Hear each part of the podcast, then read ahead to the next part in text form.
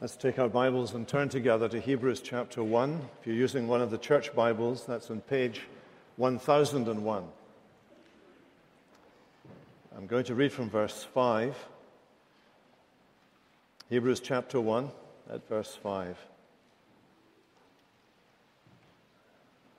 The writer is discussing the excellency of Jesus Christ, the Son of God, above the angels of God. For to which of the angels did God ever say, You are my son, today I have begotten you? Or again, I will be to him a father, and he shall be to me a son. And again, when he brings the firstborn into the world, he says, Let all God's angels worship him. Of the angels, he says, He makes his angels winds, and his ministers a flame of fire. Now, some of you are aware of the differences that exist between Old English and Modern English, among which are the ways in which we speak to each other in terms of singular or plural. In Old English, the word ye was used to address a number of people. So I would speak to ye. This morning, uh, the word thee was used of one to one. So one to a group, ye, one to one, thee. In Scotland and in Northern Ireland, among the Scots Irish, difference between the Scots and the Scots Irish is that the Scots Irish went from Scotland to Ireland and stayed en route to here. And the difference with the Scots and the Scots Irish, they would say to, they would speak about ye all. And when they left that side of the Atlantic and came here, they contracted ye all to y'all. they invented American, in other words. But there's, there's, there's another, I want to, you're asking yourself, what's the point of all of that? It's because I want to, I want to tell you a little story here, which is absolutely true. One of our carols was written by Charles, a number of our carols were written by Charles Wesley brother of John Wesley, the great evangelist.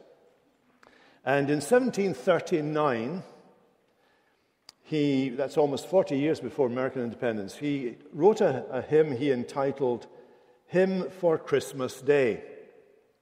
And the first line went like this Hark, how all the welkin rings, glory to the King of Kings.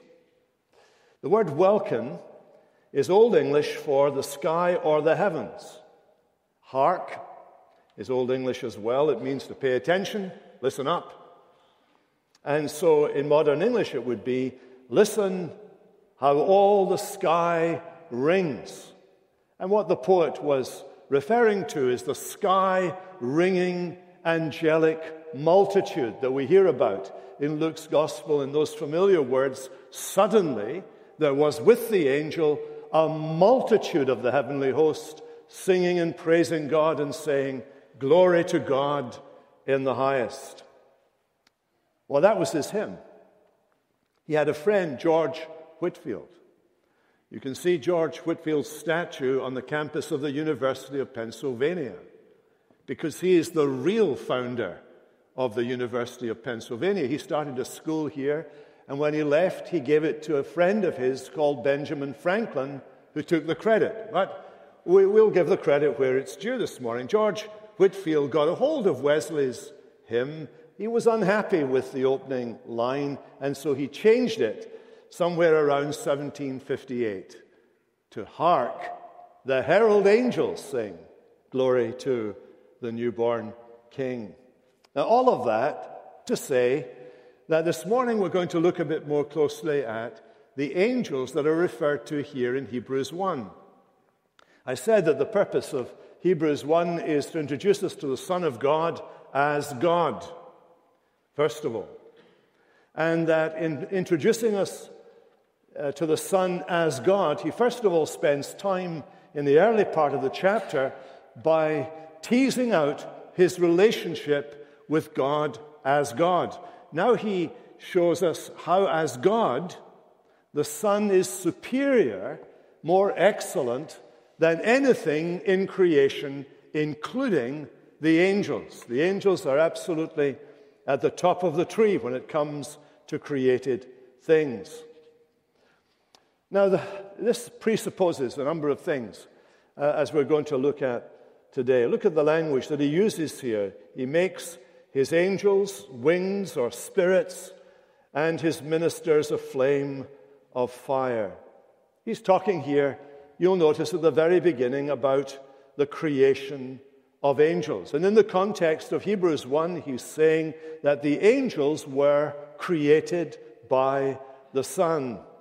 He is the creator of all things, we find earlier on. And this word to make here corresponds to that word to create earlier on in the chapter. It is the Son who is the one who makes the angels. He creates them, and He creates them for His own glory. The actual phrase there in verse 7 is taken from Psalm 103. That psalm is a hymn to the Creator. The Creator himself is described as clothed with light, as with a garment, and as laying the foundation of the earth. And the creation of the angels comes in about halfway through the description of the work of creation. God has created light, He's created the, the universe, He's created water, and so on. Then the angels are made in this verse that we've read. And then after that, the mountains and the vegetation and the animals and man. So, in the process of creation, the angels are made. As God makes material reality, He also makes immaterial reality. In fact, we're told this very clearly in Colossians chapter 1 that it was God the Son who made everything. And listen to what it says By him all things were created in heaven and on earth, visible and invisible, whether thrones or dominions or rulers or authorities. You see, the angels are described in various ways. In the Bible, the word angel refers to their office. The word angel comes from angelos, which means a, a messenger, somebody you send with a message to do something or to say something to someone else. But in the Bible, the angels are called sons of God. They're called uh, the mighty ones, the holy ones, the spirits, the watchers. Uh, there are those who are the cherubim. They're very, very powerful angels who do a lot of damage whenever they're sent into action. There are the seraphim, who are the noblest of all the angels, who are the closest to God, and who wait upon his presence. They, Eh, there are principalities, and there are powers, and dominions, and thrones, and there are ranks of angels, and hosts of angels, and camps of angels, and legions of angels. And so when it says in Colossians 1 that Christ made everything in heaven and on earth, it's saying not only did he make everything material, he made everything that is immaterial. Not only did he make all those things that are visible and tangible, he created those things that are invisible and intangible. He created the heavens, the heavenly realm, the spiritual realm, which is as much a created reality as this material created reality of which you and I are conscious. And it is their creation that is first in the principle here. The third heaven, says uh, Bavinck, is more fully furnished and populated, even far surpassing the material world in diversity. You take all those lists, link, lists of what angels are, the names given to them, and what you are, you have to imagine when you imagine the host of heaven is that enormous host of beings that are gathered before the castle in Lord of the Rings. All those creatures from different parts of the world joined together, those unspeakably weird and wonderful beings that are gathered together. The angels of God consist in these ranks upon ranks, these serried ranks of beings of a diverse nature that God has made in the invisible, but no less real world of the heavenly places that are all around us as we gather here this morning. They are, they are God's ministers, his messengers, and they do his will in the world. And we distinguish these spirits from God, who is a spirit. God, who is a spirit, is everywhere present. Angels as spirits are circumscribed in their presence. God is everywhere. Angels are always somewhere. You understand the difference? Angels are circumscribed in their presence, though they are spiritual, though they are immaterial, and though they are invisible to our sight. But they are they're circumscribed. They're always somewhere. God, as Spirit, is everywhere present. The angels have the advantage in that they can be somewhere else in something quicker than the blink of an eye. Uh, so readily are, are they able to move. So, first of all, we have the creation of the angels. Secondly, we have the knowledge of the angels.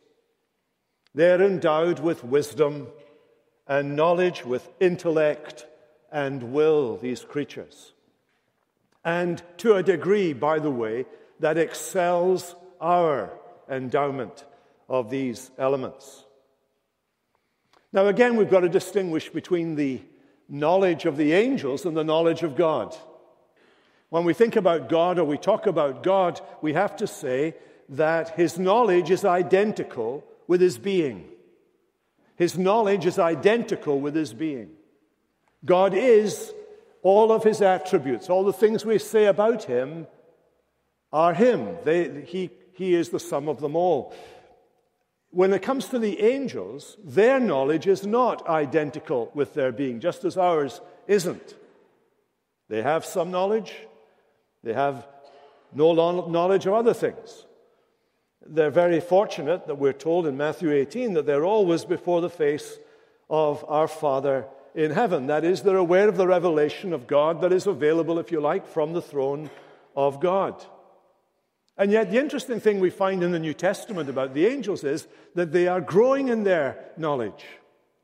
Oh, yes, in the Bible, very often they're transporting messages from heaven to earth. They're, they're sharing things with Abraham. They're giving the law through Moses to the children of Israel. They're, they're sending messages to, uh, to Mary, for example, announcing the conception of the Son of God in her womb. They're, they're warning Joseph about, about Herod's wanting to destroy the, the, the, the, the Christ child, and so on.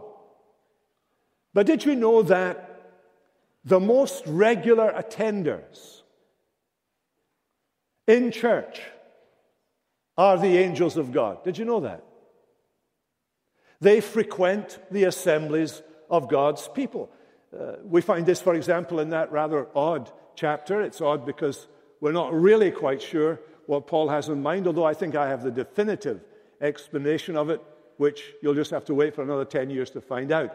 Uh, in 1 Corinthians, remember when it talks about the women having their heads covered because of the angels, whenever they're in church? Because of the angels. Forget about the bit of the head covering. Women, if you've got hair, you're covered, you're fine. But uh, the, in, because it says in the text, a woman's hair is given to her instead of a covering. Look it up. Back to the point, back to the point, because of the angels who are present in church. I mean, Paul writing to the Ephesians says that through the church, the manifold wisdom of God is now made known to whom? To the rulers and the authorities in the heavenly realms.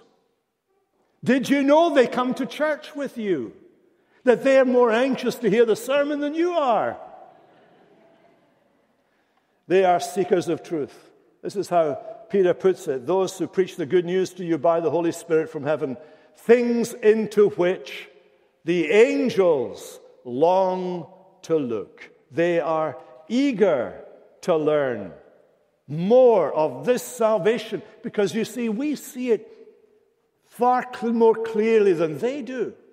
They have not sinned, therefore, they've never been pardoned. And our experience of the grace of God, our experience of the providence of God, is different from their experience, and they look on with awe and wonder and interest at the proclamation of the gospel.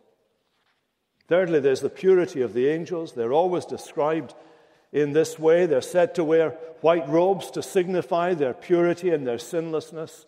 They're called in Mark 8 the holy angels of God. And in Psalm 103, we find that these mighty ones are always ready to do the word of God, obey the voice of God, and minister the will of God. They're always there, purity of the angels. Thirdly, we think of, well, this is fourthly actually, the glory of angels, the glory of angels. They do not possess the glory of God. Nonetheless, they are caused to be glorious in the eyes of creatures. So when the disciples met an angel by the empty tomb, the angel having moved the stone from the tomb, we're told this in Matthew 28 his appearance was like lightning, and his clothing white as snow. And they were terrified. They're terrified. People are always terrified when they meet an angel. There's a classic little story in the Old Testament that illustrates this. Creatures are afraid of angels. It's the story about a prophet called Balaam. I don't know if you know the story of Balaam. Balaam was a baddie. He was not a good prophet. He was prophesying bad things about Israel, the, the church of God. And uh, God does not God does not turn a blind eye or a deaf ear to prophets who prophesy bad things about the church of God. And so, as he goes out for a ride one afternoon, Balaam does, on his donkey, as you do when you don't have a car. And as he's going along, the donkey sees the angel, an angel, in the road in front of him. And the donkey stops and moves to the side and brushes his master's legs against the rock wall. And Balaam is mad and he hits the donkey. What are you doing? He says.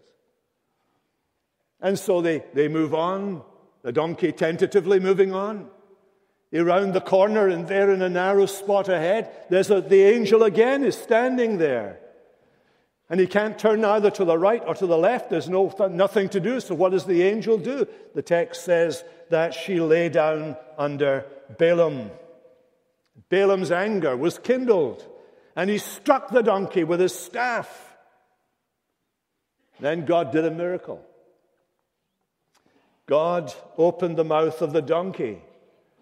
Imagine Balaam's surprise when she said to him, what have I done to you that you have struck me three times?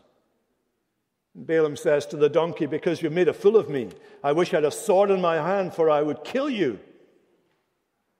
Bit, over, bit of an overreaction, you might say, but that's Balaam for you. And the donkey said to Balaam, Listen to this, Am I not your donkey, your dear donkey? Is the impression on which you have ridden all your life long to this day? Is it my habit to treat you this way?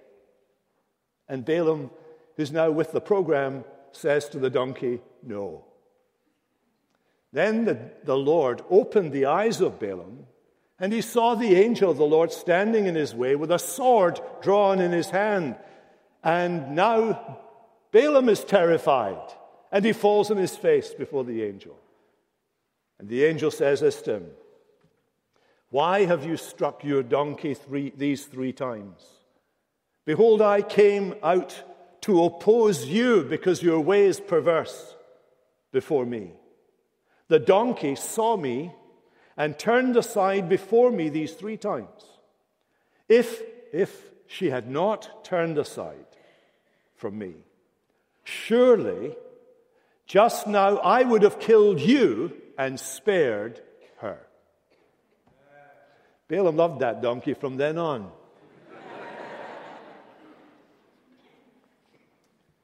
But you see, the picture there d- describes the, the, the glory of angels, terrifies people.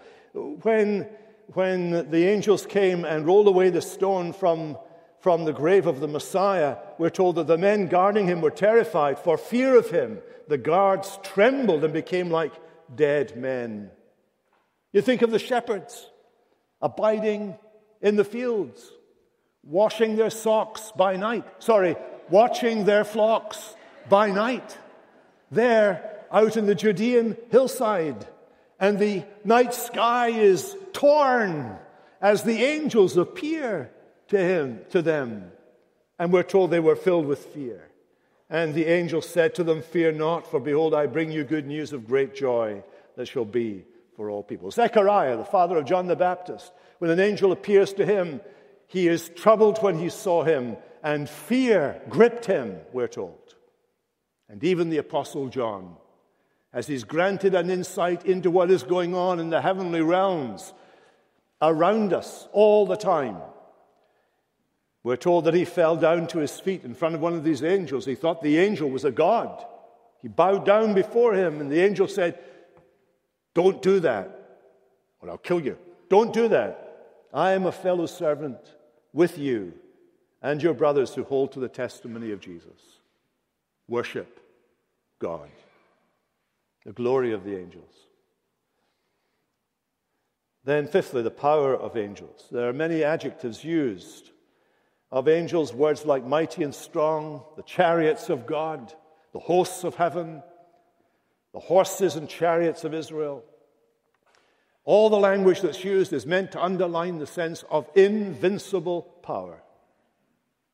One angel we know came one night to the camp of the enemy and, on his own, unhelped, he killed 185,000 soldiers. Jason Bourne couldn't do that. Jack Bauer could not do that. One angel can, one angel is terrifying. Just one angel. Can you imagine what a host of angels can do? And they need this power because they're charged with the defense and security of the church of God. And we're not just exposed, you see, to the things that we can see. Our struggle, our struggle, says the Apostle Paul in Ephesians 6, is not simply against flesh and blood. It's against the principalities and the powers, just as there are ranks upon ranks and diversity of angels. There are ranks upon ranks and diversity of fallen angels, demons. And in that spiritual ba- background, there is a battle going on all the time the angels of God are fighting in the heavenly realms all around us against powers that would subvert the work of God and destroy the church of God and would destroy you because those powers are murderous and deceptive and evil powers of hell. The power of the angels. The zeal of angels. The seraphim, one of the words used for angels, means to burn and at least one explanation of their name is that they burn with zeal for God. Uh, these angels who are the noblest, there are mighty angels. The cherubim are probably the mightiest. The seraphim are the noblest, I think, of the angels. No, I don't think. Bavinck thinks. But when I read it early in the morning, by the time I get to you, it's what I think, okay? So, uh, the noblest of them and it, I think it's captured in our text here when it speaks about them being flames of fire. Zeal puts light and heat into everything that they do. Zeal makes them dead earnest to do the will of God. Zeal gives them energy to do the will of God. Zeal fires them and inspires them to do the will of God. Our Lord Jesus is marked by zeal for the house of God and the glory of God. We are to be marked by zeal, but you can be sure the angels of God are marked with zeal for the work of God. And then the constancy of angels. We can speak about their constancy in relation to their condition and their disposition. In relation to their condition, they are immortal, they never decay. Christian believers after death become like the angels, having immortality, we're told. These angels serve God day and night. They never stop, there's no end. They don't get coffee breaks, lunch breaks, or vacations, or sabbaticals, or anything like that. They are on call all the time. And of course, being on call all the time is good because they are serving one who never slumbers or sleeps. They are serving one with whom there is no variation or shadow caused by turning. These holy angels serve God day and night and behold his face day and night. And this constancy means that they are always ready to do what the Master wants in their service of you and of the church of God. God changeth not, they don't change. They're made so that they don't change. Confirmed in their holiness, they stand forever.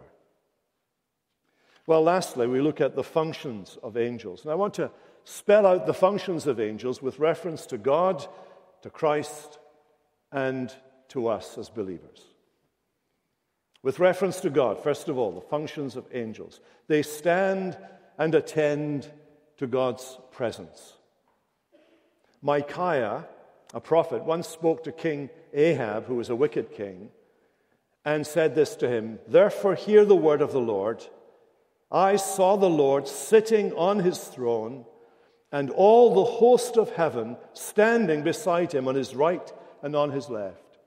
You can remember some of those great pre battle scenes in Lord of the Rings where they're all gathered before the castle, and as far as the eye can see, horde upon horde upon horde upon horde. That's the picture that Micaiah paints as he has this vision of heaven and he sees the serried ranks of the angels going off into infinity, as it were, ready to pounce and to move and to do the will of God. In Isaiah 6, we find the seraphim standing before the Lord. Uh, and uh, each has six wings. With two they cover their face, with two they cover their feet, and with two they fly. They're always in the presence of God. And they follow the Lord. Sometimes in human language, they transport the Lord. They are the chariots of God. In Psalm 68, the chariots of God are twice 10,000, thousands and thousands of thousands, millions of them. They are ready to do the will of God. They speed to do his will. What does our text say? He makes his messengers winds, his ministers a flaming fire. They speed to do his will. They can get from A to B at the speed of thought. They ascend and descend. We're told in Genesis 28 the angels of God ascending and descending. If you and I could see the traffic between earth and heaven, somebody once wrote a poem, it's come just into my mind, I may have got it all wrong, about Charing Cross and the traffic, the heavenly traffic that goes from earth to heaven and heaven to earth. The angels ascending and descending. If we could see the constant interaction between the heavenly realms and the earthly realms by the angels of God coming and going and doing the will of God here upon earth, we would be astounded. Well, secondly, we think of their functions with reference to Christ. And when I use the word Christ, I'm thinking of the human Jesus, the Messiah. He is described as the, the ladder on which the angels of God ascend and descend. He calls himself that. He is the mediator. He links heaven and earth. They come and go. He is the link between heaven and earth. He is the mediator. And so we see in the New Testament the angels are so much all over the place. It's angels that foretell the conception of the baby to Mary and who tells Joseph the surprise, surprise. It's the, day, it's the angels who declare his birth to the shepherds. They prevent danger to him by coming to Joseph in a dream and saying, Rise, take the child and his mother and flee to Egypt. It's the angels who come to minister to Jesus' need after his temptation when he was with the wild animals and the angels were ministering to him, Mark tells us. It was the angels that came to his side in the Garden of Gethsemane when his men were asleep And he was in agony, remember? He was in agony and sweating great drops of blood as he prayed about our salvation and about the work he must do for our salvation. The angels came and ministered to him. Ministered to him. It was the angels that opened the grave. The angels who witnessed to the resurrection, eager as they were, you can imagine the little kerfuffle that there was in heaven as they all wanted to be the ones who would be there to sit and wait and greet the women in the morning when they came. Surprise, surprise to find the stone moved, the grave empty, and the Lord risen. They witnessed to that. They witnessed to the resurrection. And as the disciples saw Jesus ascending into heaven, it was the angels who gave the, the kind of voiceover. This same Jesus whom you have seen go up into heaven shall come back again in the same way that you have seen him go. It was the angels. It was the angels who join him in that unseen, invisible war against the powers of darkness. And it is the angels who will come with him when he returns again in his glory. Two verses come to mind Matthew 25, when the Son of Man comes in his glory, all the angels with him, then he will sit on his glorious throne. And if you compare that to Mark chapter 8, when he comes in the glory of his Father with the holy angels. And just incidentally and in passing, let me just point out to you do you notice the glory is one and the same? Whether it's described as the Father's glory or the Son's glory, the glory is equal. The glory is the same. The glory is coextensive of the Father and the Son, and the throne is coextensive as Jesus' throne or the Father's throne. That's very important in our understanding of the nature of God. But the angels will come with him when he returns again. And what about their function with reference to believers. We find them doing extraordinary things in the Bible. Even in the book of Acts, angels get Peter out of jail. And uh, the angels do all these extraordinary things in the Bible, not because they're going to repeat them in your life or mine, but they do them in this extraordinary way up and until the time they are no longer required to be the messengers of God because the message has been completed. So we don't have the holy angels bringing messages to us today, just as we don't have the holy apostles and prophets bringing messages to us today, because we now have the Holy Scripture, as the Apostle Paul describes it. The Holy Scripture now is God's gift to us. It is the most, it is the completed, the perfect revelation of God. There is nothing more perfect than perfect. And we have it in our hands. But that does not mean that the angels are not operating in our lives. For example, when the Lord is speaking about the little ones, our covenant children, he says that their angels, their angels always behold their Father in heaven. Is he suggesting, as some have done over the centuries, that this means that every one of us has angels, angels plural, by the way, not a guardian angel, but angels who are acting on our behalf.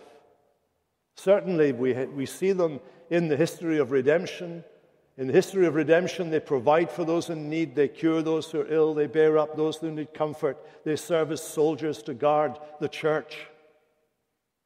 When Elisha's servant, you remember, was overwhelmed by the enormity of the Syrian army, Elisha prayed and said, O Lord, please open his eyes that he may see. So the Lord opened his eyes, and he saw. And behold, there was the Syrian army, and there in the mountains round about, they were bristling with the horses and chariots of Israel, the heavenly hosts of angels, all drawn up for battle against the enemy of God's people.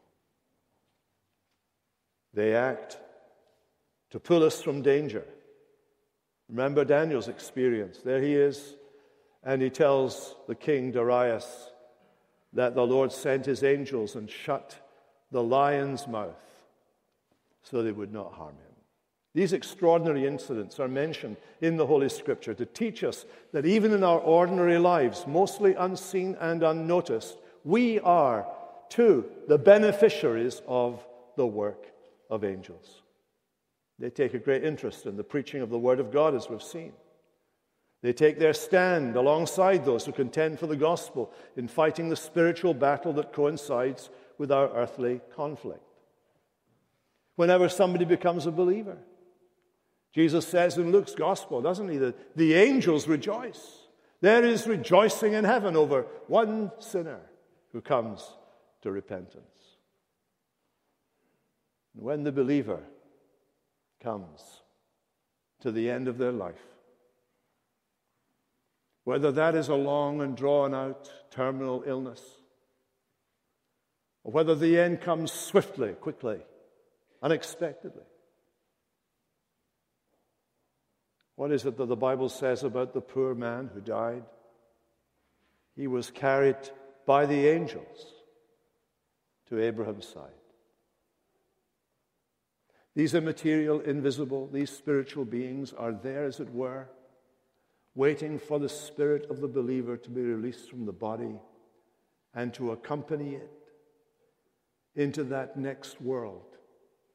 So that, beloved, you are never, ever alone. Dying and death are lonely experiences. But the encouragement of Scripture, and certainly the faith of the church, is that our unseen companions through life do not desert us at death, that our future companions in glory do not exclude that point where we pass from here into the glory, but are there to accompany and encourage us. In Psalm 34, the angel of the Lord encamps around those who fear him and delivers them. In Psalm 91, he will command his angels concerning you to guard you in all your ways, and on their hands they will bear you up, lest you strike your foot against a stone. Bear you up. That's what the angels do. When your earthly life is done, they bear you up to glory. Now, I remind us that these angels are inferior to Christ, but they're superior to us. And yet, God has made them to be our friends. God has made them to be our friends and to serve us and to accompany us to glory in the end. Now, though the angels are witnesses, we humans are the objects of God's work. The angels view it but we are the objects of the work of His grace. The earth is the stage of God's miraculous acts. It is here on earth that the war is fought, here that the victory of God's kingdom is won, here that the angels turn their faces to the earth, longing to look into the mysteries of salvation. Angels are mightier than us, brothers and sisters, but they are not richer Christ is the Lord and head of the angels. And he's the Lord and head of the church, but he is also the Redeemer and Savior and elder brother and returning Redeemer of his people. What a joy. You know, the big question this morning is not do you believe in angels? The big question this morning is do you believe in Jesus? Although He uses them, although they bless us, their concern is to point to Him. John, don't worship me, worship God. Here's the good news, the gospel. In Bethlehem, in a stable, in a manger that is the King. Worship him. Let's pray. Father, we ask that you would take your word, write it on our hearts, and bring glory to your name through Jesus Christ our Lord. Amen.